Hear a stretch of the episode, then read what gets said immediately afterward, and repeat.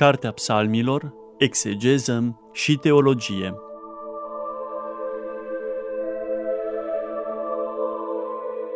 Program biblic susținut de preotul dr. Cătălin Varga, membru în Uniunea Bibliștilor din România.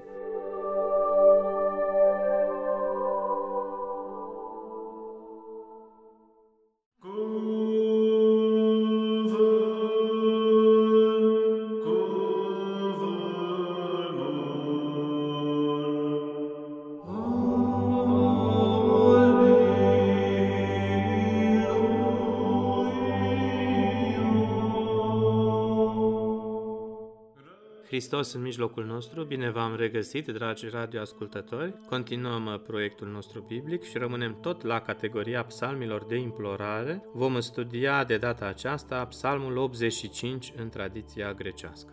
Ca o scurtă introducere, putem spune că în psalmul acesta de implorare observăm o trăsătură de bază a Dumnezeului revelat, și anume bunătatea, iertarea sau milostivirea, toate trei, sau credincioșia, însumează cuvântul ebraic Hesed, care se regăsește și în Cartea Ieșirii, capitolul 22, în versetul 27, Dumnezeu spune: așadar, în partea a doua versetului, dacă el, adică asupritul, va striga către mine, eu îl voi auzi, că milostiv sunt eu, Hasid, de la rădăcina Hesed, milostiv, credincios, iertător, etc., un cuvânt plurisemantic al limbii ebraice.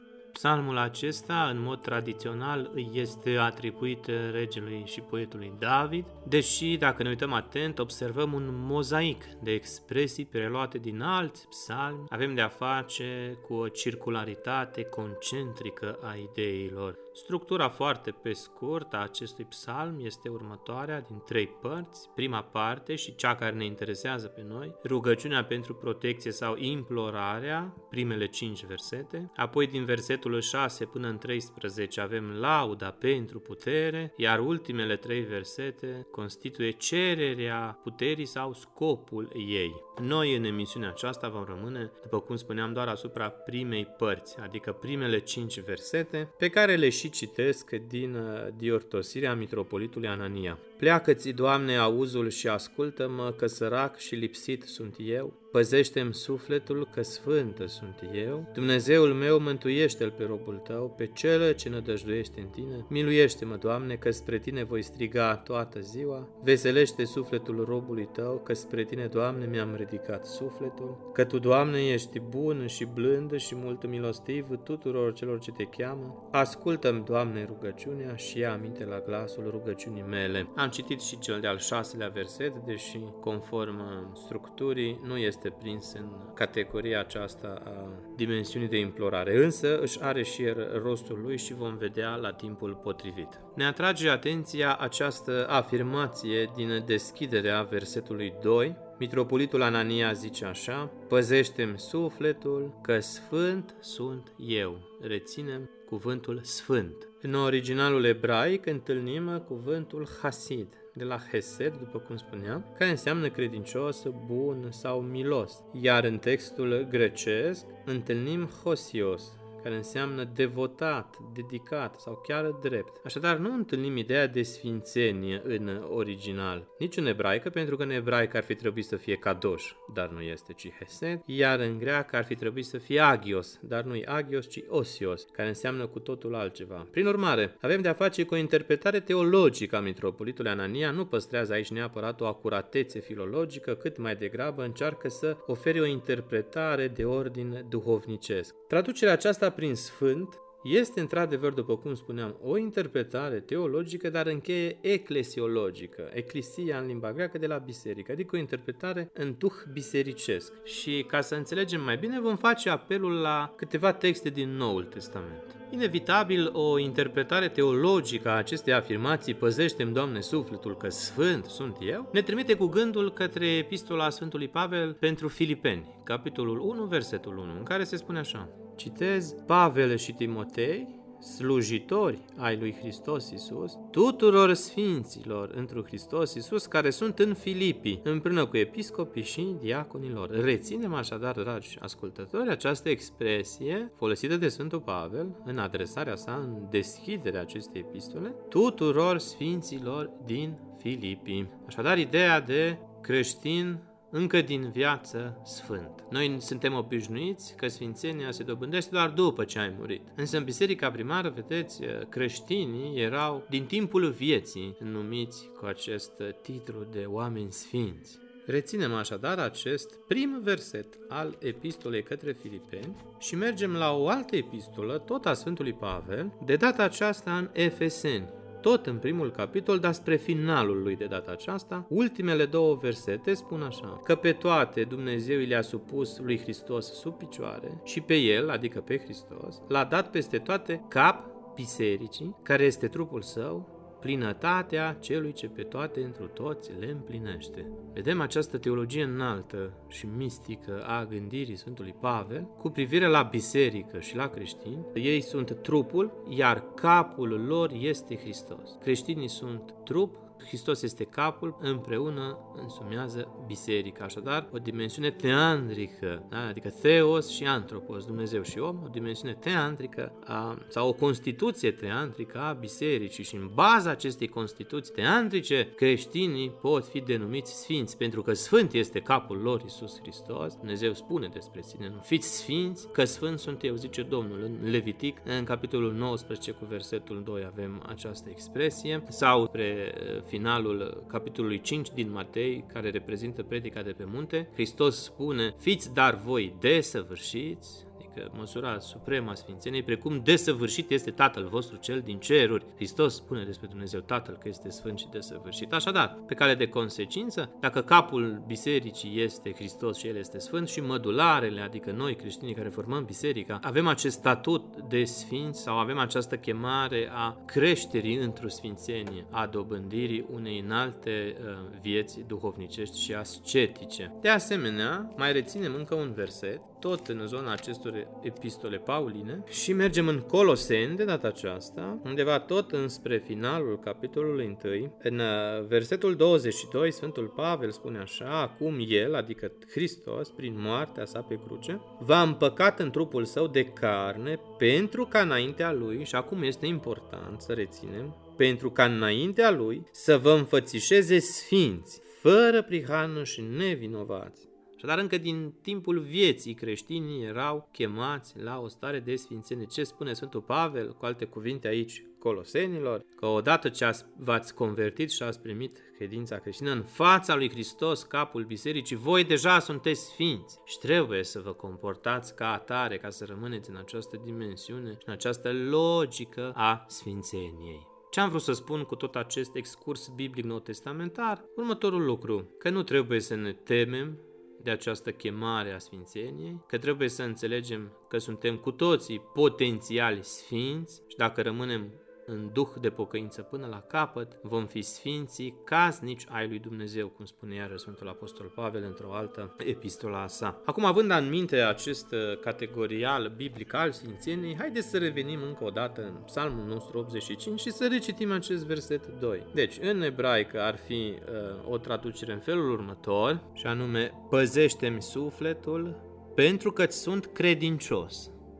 Cam așa s-ar fi exprimat, credem noi, contextual, David. În traducere grecească, în Septuaginta, putem să oferim următoarea traducere: păzește-mi sufletul, căci îți sunt ție devotat sau dedicat, sau drept sunt eu înaintea ta, în funcție de ce nuanțe dorim să subliniem. Iar, după cum spuneam, această traducere a mitropolitului Anania este în sine ei deja o interpretare teologică: păzește-mi sufletul, că sfânt sunt eu. Așadar, o înaltă conștiință de sine la psalmistul David. În continuare, aș rămâne puțin tot în zona aceasta a interpretării textului ebraic, având în minte acest cuvânt Hesed, care spuneam că înseamnă milostiv sau credincios, și haideți să vedem o declarație a lui Dumnezeu despre sine însuși, ca să vedem cum se fac conexiunile. Dumnezeu, în primul rând, spune despre sine însuși că este Hasid, că este credincios, că este milostiv. iar oamenii copiază acest model și un credincios al Domnului, ca să-i semene, trebuie și el să fie precum creatorul său, precum stăpânul său, precum tatăl său, ca să fim mai paternali în exprimare, adică credincios și milostiv. Ia uitați ce spune Dumnezeu despre sine însuși. Dacă deschidem la Ieșirea, la capitolul 22, care face parte din codul legământului, adică baza legală a legământului dintre Dumnezeu și evrei, concret ce trebuia ei să împlinească ca să rămână credincioși față de Dumnezeu în legământul pe care ei și l-au asumat. Începând cu versetul 25, vedem că Dumnezeu oferă un anume statut celui sărac și zice așa: dacă îl împrumuți cu bani pe fratele sărac de lângă tine, nu-l zori, adică ideea de a nu-l presa să-ți înapoieze datoria decât atunci când poate, nu-l zori și nu-i pune camătă. Foarte interesant. Deci nu da bani cu camătă. Dacă aproape lui tău îi vei lua ca zălog haina, da, până îți va da înapoi banii, haina se o dai înapoi înainte de asfințitul soarelui, căci ea este învelitoarea lui. Este singurul veșmânt cu care să-și acopere goliciunea. În ce va dormi el? Și acum este important. Deci în acest context al relațiilor interumane, Dumnezeu se revelează lui Moise și spune despre sine următorul lucru: așadar, să ai grijă că dacă cumva va striga către mine, nu, acest sărman asuprit de către tine, eu îl voi auzi că milostiv sunt eu. Adică că eu sunt credincios, eu sunt milostiv. Aici este cuvântul acesta, Hasid. Și milostiv sunt eu și s-ar putea să te pedepsesc pe tine pentru că te-ai purtat față de fratele tău ca o brută. Vedem că este o declarație tranșantă a lui Dumnezeu și ne cam sună și nouă, dragi radioascultători, să fim și noi atenți cum ne comportăm cu cei de lângă noi. De fapt, dacă cercetăm cu atenție toate legile din Pentateuch, că sunt legi apodictice, că sunt cazuistice, că sunt civile, indiferent de structura lor, important este că li se oferă, în baza acestor legi, evreilor, li se oferă această paradigmă a milostivului Dumnezeu. În spatele tuturor legilor există Dumnezeu cel milostiv, Hasid Yahwe. Dar evreii, din păcate, n-au înțeles acest atribut al Domnului și au fost de multe ori foarte intransigenți cu cei de lângă ei, foarte insensibili la nevoile celor care desemnau structura celor defavorizați social.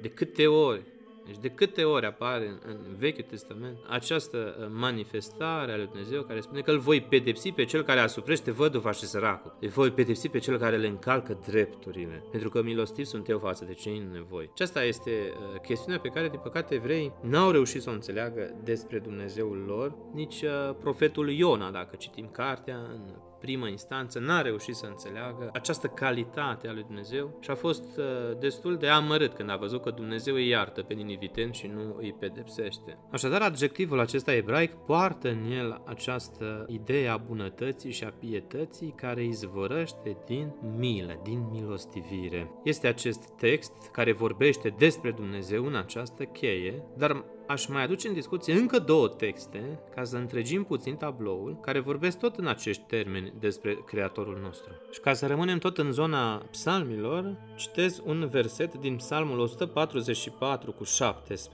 în care se spune așa: drept sau milostiv, Hasid, drept este Domnul în toate căile sale și sfânt în toate lucrurile sale. Un verset care, vedeți, însumează sau înglobează aceste două atribute esențiale ale Dumnezeirii, bunătatea și sfințenia. Iar cel de-al doilea verset îl preluăm de data aceasta din literatura profetică și mergem la profetul Ieremia, în capitolul 3, cu versetul 12, Dumnezeu îi poruncește credinciosului său, profetului, să meargă și să declame în popor următoarele. Zice așa în versetul 12: du-te și citește aceste cuvinte spre amiază noapte și vei zice: întoarce-te la mine tu, casă a lui Israel, zice Domnul, și fața nu mi-o voi pune împotriva voastră.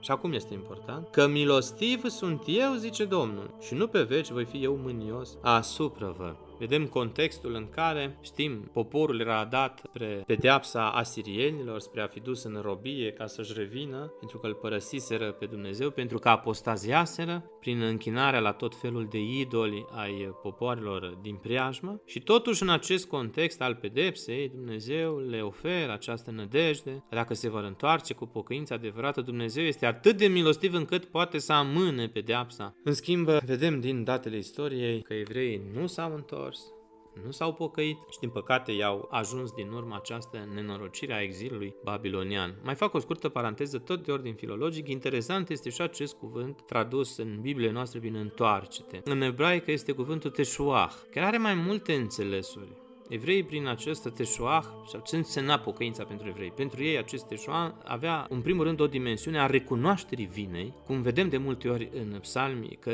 David își mărturisește vina înaintea Domnului, apoi comporta și o dimensiune de mărturisire publică, nu te rușinai de cele ce ai făcut dacă aproapele tău afla, important și acest lucru, și o altă dimensiune a treia era următoarea, mergeai și încercai să repari tot ce ai greșit. Încercai cumva să îndrepți toate acțiunile tale, toate consecințele acțiunilor tale nefaste. Și cred că la aceasta se gândea și robul Domnului Zaheu. Vă mai amintiți despre întâlnirea lui Iisus cu Zaheu? Când Zaheu primește cuvântul Domnului și începe să se nască în el fiorul pocăinței și se naște în el acest teșuah și atunci el ce spune? În baza înțelegerii vechi testamentare aplică această a treia dimensiune a termenului și zice: Doamne, nu ne amintim, dacă am nedreptățit pe cineva cu ceva, îi întorc înapoi de 4 ori. Adică în mintea lui Zaheu se născuse această idee că întoarcerea sau pocăința trebuie să cuprindă și această dimensiune a îndreptării faptelor rele comise. Iar o a patra și ultimă dimensiune a termenului de pocăință în cultura reiască însemna și aducerea de jertfe la altar. Vedem, putem și noi învăța multe de aici că o pocăință autentică a noastră trebuie să cuprindă o spovedanie sinceră și curată, unde nu ne mai ascundem păcatele de rușinea preotului, ci le mărturisim ca în fața lui Dumnezeu. Și dacă trebuie să se afle ce prostie am făcut, să nu ne rușinăm și să le ascundem de societate, că prin felul acesta ne zmerim și ne revenim. Apoi, vedeți, dacă putem, mergem și încercăm să reparăm tot ce am greșit, încercăm să mai aplanăm din toate aceste consecințe nefaste ale acțiunilor noastre și, în ultimul rând, ideea de jertfă. Acum, pentru noi creștinii, ideea de jertfă e un pic mai altfel decât pentru evrei, pentru că noi nu avem templu, nu sacrificăm animale, dar avem biserica, avem Sfântă Liturghie, putem duce ofranda noastră de prescură sau de vin, sau putem să facem milostenie pentru un om nevoiaș, pentru un sărac care are nevoie de bunătatea noastră, de manifestarea acestui hasid creștinesc, adică a omului milostiv. Ei, revenim acum, dragi ascultători, și înțelegem ceea ce vrea să spună psalmistul aici în deschiderea acestui psalm. Pleacă-te, Doamne, și auzi glasul lamentației mele, păzește-mă că eu înaintea ta sunt credincios, eu sunt sfânt înaintea ta, eu sunt ție devotat. Așadar, o conștiință înaltă de sine, pe bună dreptate, a regiului David, pentru că rege mai credincios ca David nu știm să mai fi fost, poate doar Iosia prin reforma sa și alți puțini, dar la nivelul regiului David nu prea s-au mai ridicat alții, decât doar urmașul său, fiul său Solomon, dar până la un punct înainte de a cădea în ispita femeilor și a banilor și a apostaziei sale. Pentru că spre finalul vieții sale îl vedem pe împăratul Solomon aducând și jertfe idolilor din păcate. Alte ocurențe a acestui cuvânt a lui Hasid denotă și anumite caractere, anumite particularități ale omului care îi slujește lui Dumnezeu. Cu alte cuvinte, acest cuvânt acoperă o întreagă suită de manifestări a omului credincios în raportul său cu Dumnezeu și am putea spune că toate acestea sunt ca niște trepte, precum scara Sfântului Ioan Scăraru, niște trepte ale virtuților, mergând din treaptă în treaptă până spre ultima, care este iubirea, iar iubirea este împlinirea tuturor poruncilor și atunci când iubești, după cum spune și Sfântul Apostol Pavel, le-ai împlinit pe toate.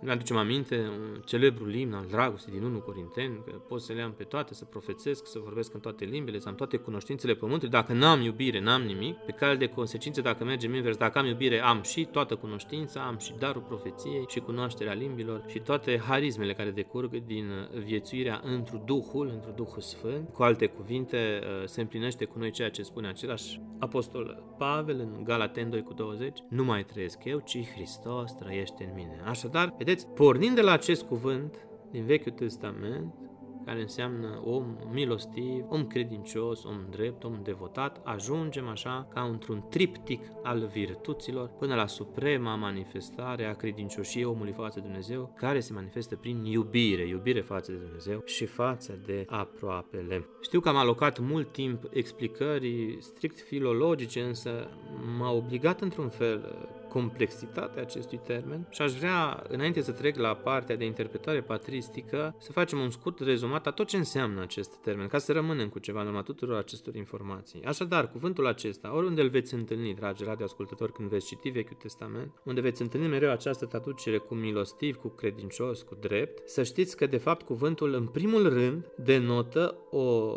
legătură personală dintre Dumnezeu și om, și vedem aceasta și în Psalmi și în 1 Regi, în capitolul 2:9, sau reflectă statutul omului care se încrede de plin în Dumnezeu. Vedeți în Psalmul 86:2, după tradiția ebraică. Haideți să-l citim ca să vedem la ce se referă. Mântuiește-l pe robul tău, căci el în tine nădăjduiește. Este de fapt continuarea textului nostru prezentat până acum, așadar o legătură personală, dar și o încredere de plină a omului în Dumnezeu, reflectă acest termen, sau el mai reflectă manifestarea bunătății și a milostivirii lui Dumnezeu, reflectată în conduita omului de toate zilele. În 2 Regi 22:26 se spune așa, cu cel cuvios, sau aici este Hasidul, cu cel milostiv, cu cel credincios, etc.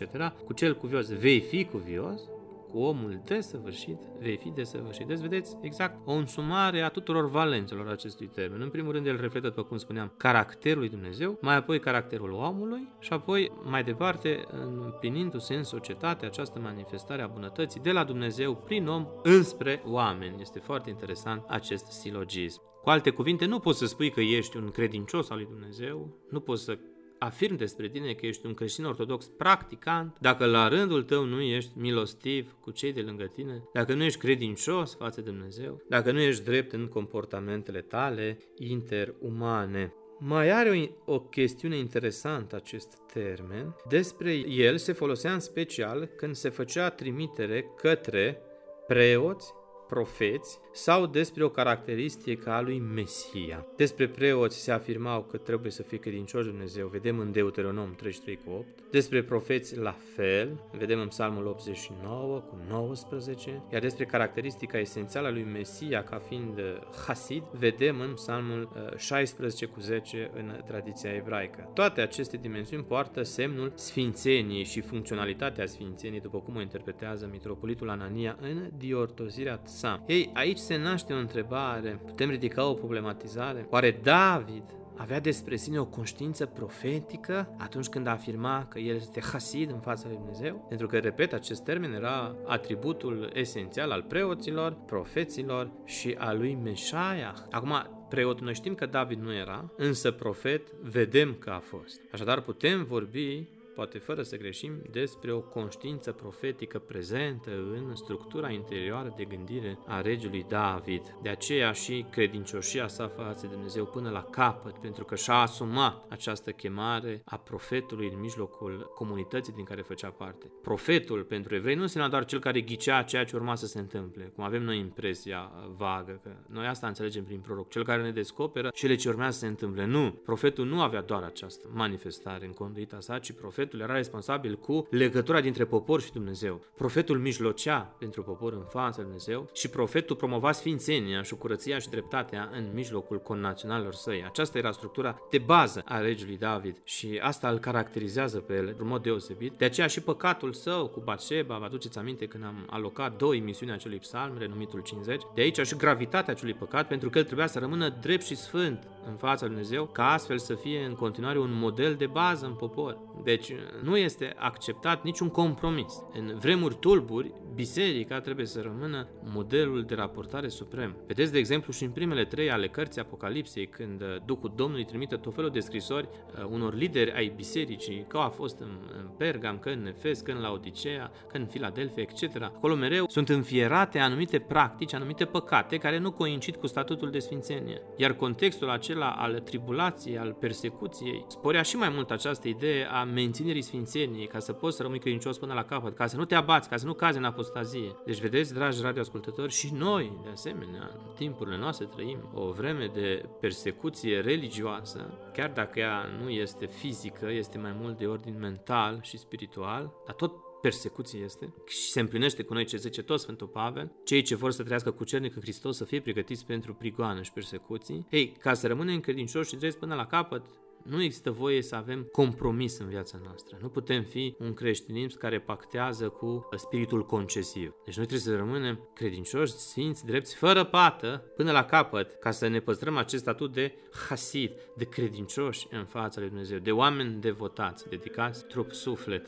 În cele câteva minute câte ne-au mai rămas din această emisiune, aș vrea să revin la o idee pe care am lansat-o încă din deschidere. Dacă vă mai amintiți, după ce am citit primele 5 versete aparținătoare structurii acesteia de implorare a psalmului, am simțit nevoia să aduc în discuție și versetul 6 și am spus că îl vom explica mai târziu. El spune așa: ascultă-mi, Doamne, rugăciunea și ia aminte la glasul rugăciunii mele. Trebuie să știm că în textul grecesc, în Septuaginta, de fapt pentru rugăciune, după cum și traduce mitropolitul Anania, se observă că se folosesc două cuvinte cu înțeles apropiat, dar deosebite ca nuanță. În prima fază avem de-a face cu cuvântul grecesc proseuche, care înseamnă rugăciune personală, rugăciunea pe care o face cineva pentru sine însuși, iar în partea a doua a versetului întâlnim cuvântul deisis, rugăciune pe care cineva o face pentru altul sau mijlocirea pentru ceilalți. Noi creștini ortodoxi suntem familiarizați cu acest cuvânt,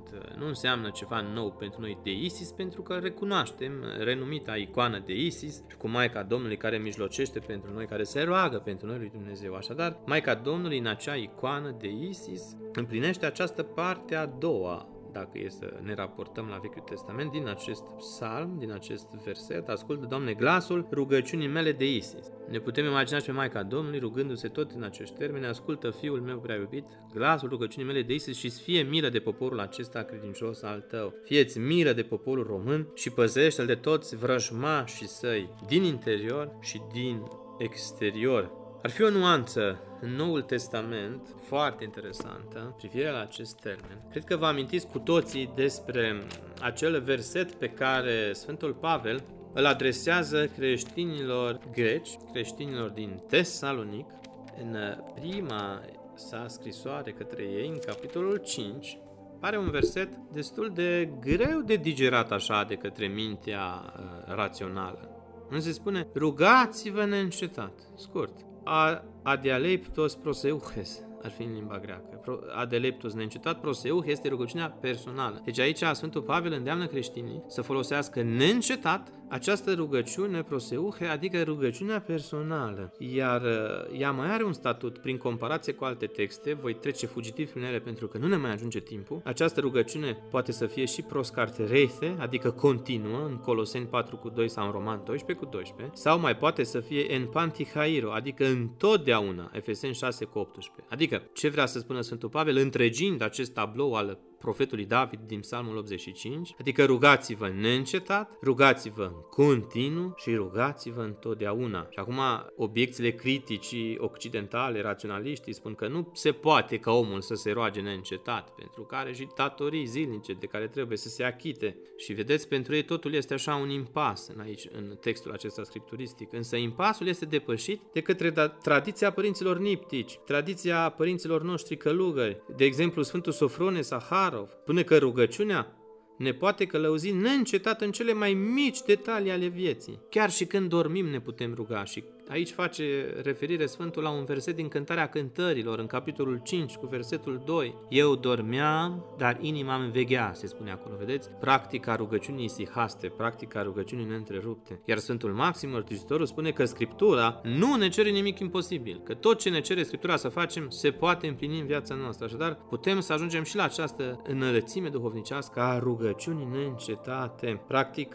ce vreau să spun este că omul rațional, academicul, vede în acest imperativ paulin mistic o metaforă, și nu poate să fie decât o metaforă, rugăciunea asta neîncetată pentru aceștia. Însă, părinții noștri duhovnicești văd o realizare genuină a omului duhovnicesc, văd în ea împlinindu-se un stil de viață. Practic și David, psalmistul, când spune acolo, în versetul 6 acestui psalm: mă rog neîncetat, mă rog pentru mine, mă rog pentru alții, dar nu în sens metaforic, ci într-o continuă stare de rugăciune adusă în fața lui Dumnezeu. Tot el, într-un alt loc, va spune: de 7 ori în zi te laud, Doamne. Ma noi știm din practica evreilor că cel puțin de 3 ori rugăciunea se împlinea prin aducerea jertfelor, restul de încă 4 ori putem să ne imaginăm o rugăciune personală a împăratului David. Deci rugăciune comunitară era adusă la templu cu prilejul jertfelor de 3 ori pe zi, dimineața, la amiază și seara, iar restul de 4 ori în zi îl vedem pe David proliferând această structură a rugăciunii personale. Ei, vedeți, iubiți radioascultători, un exemplu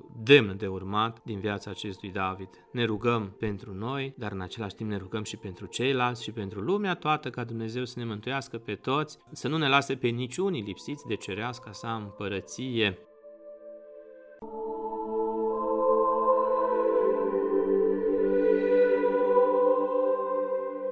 Cartea Psalmilor, exegeză și teologie.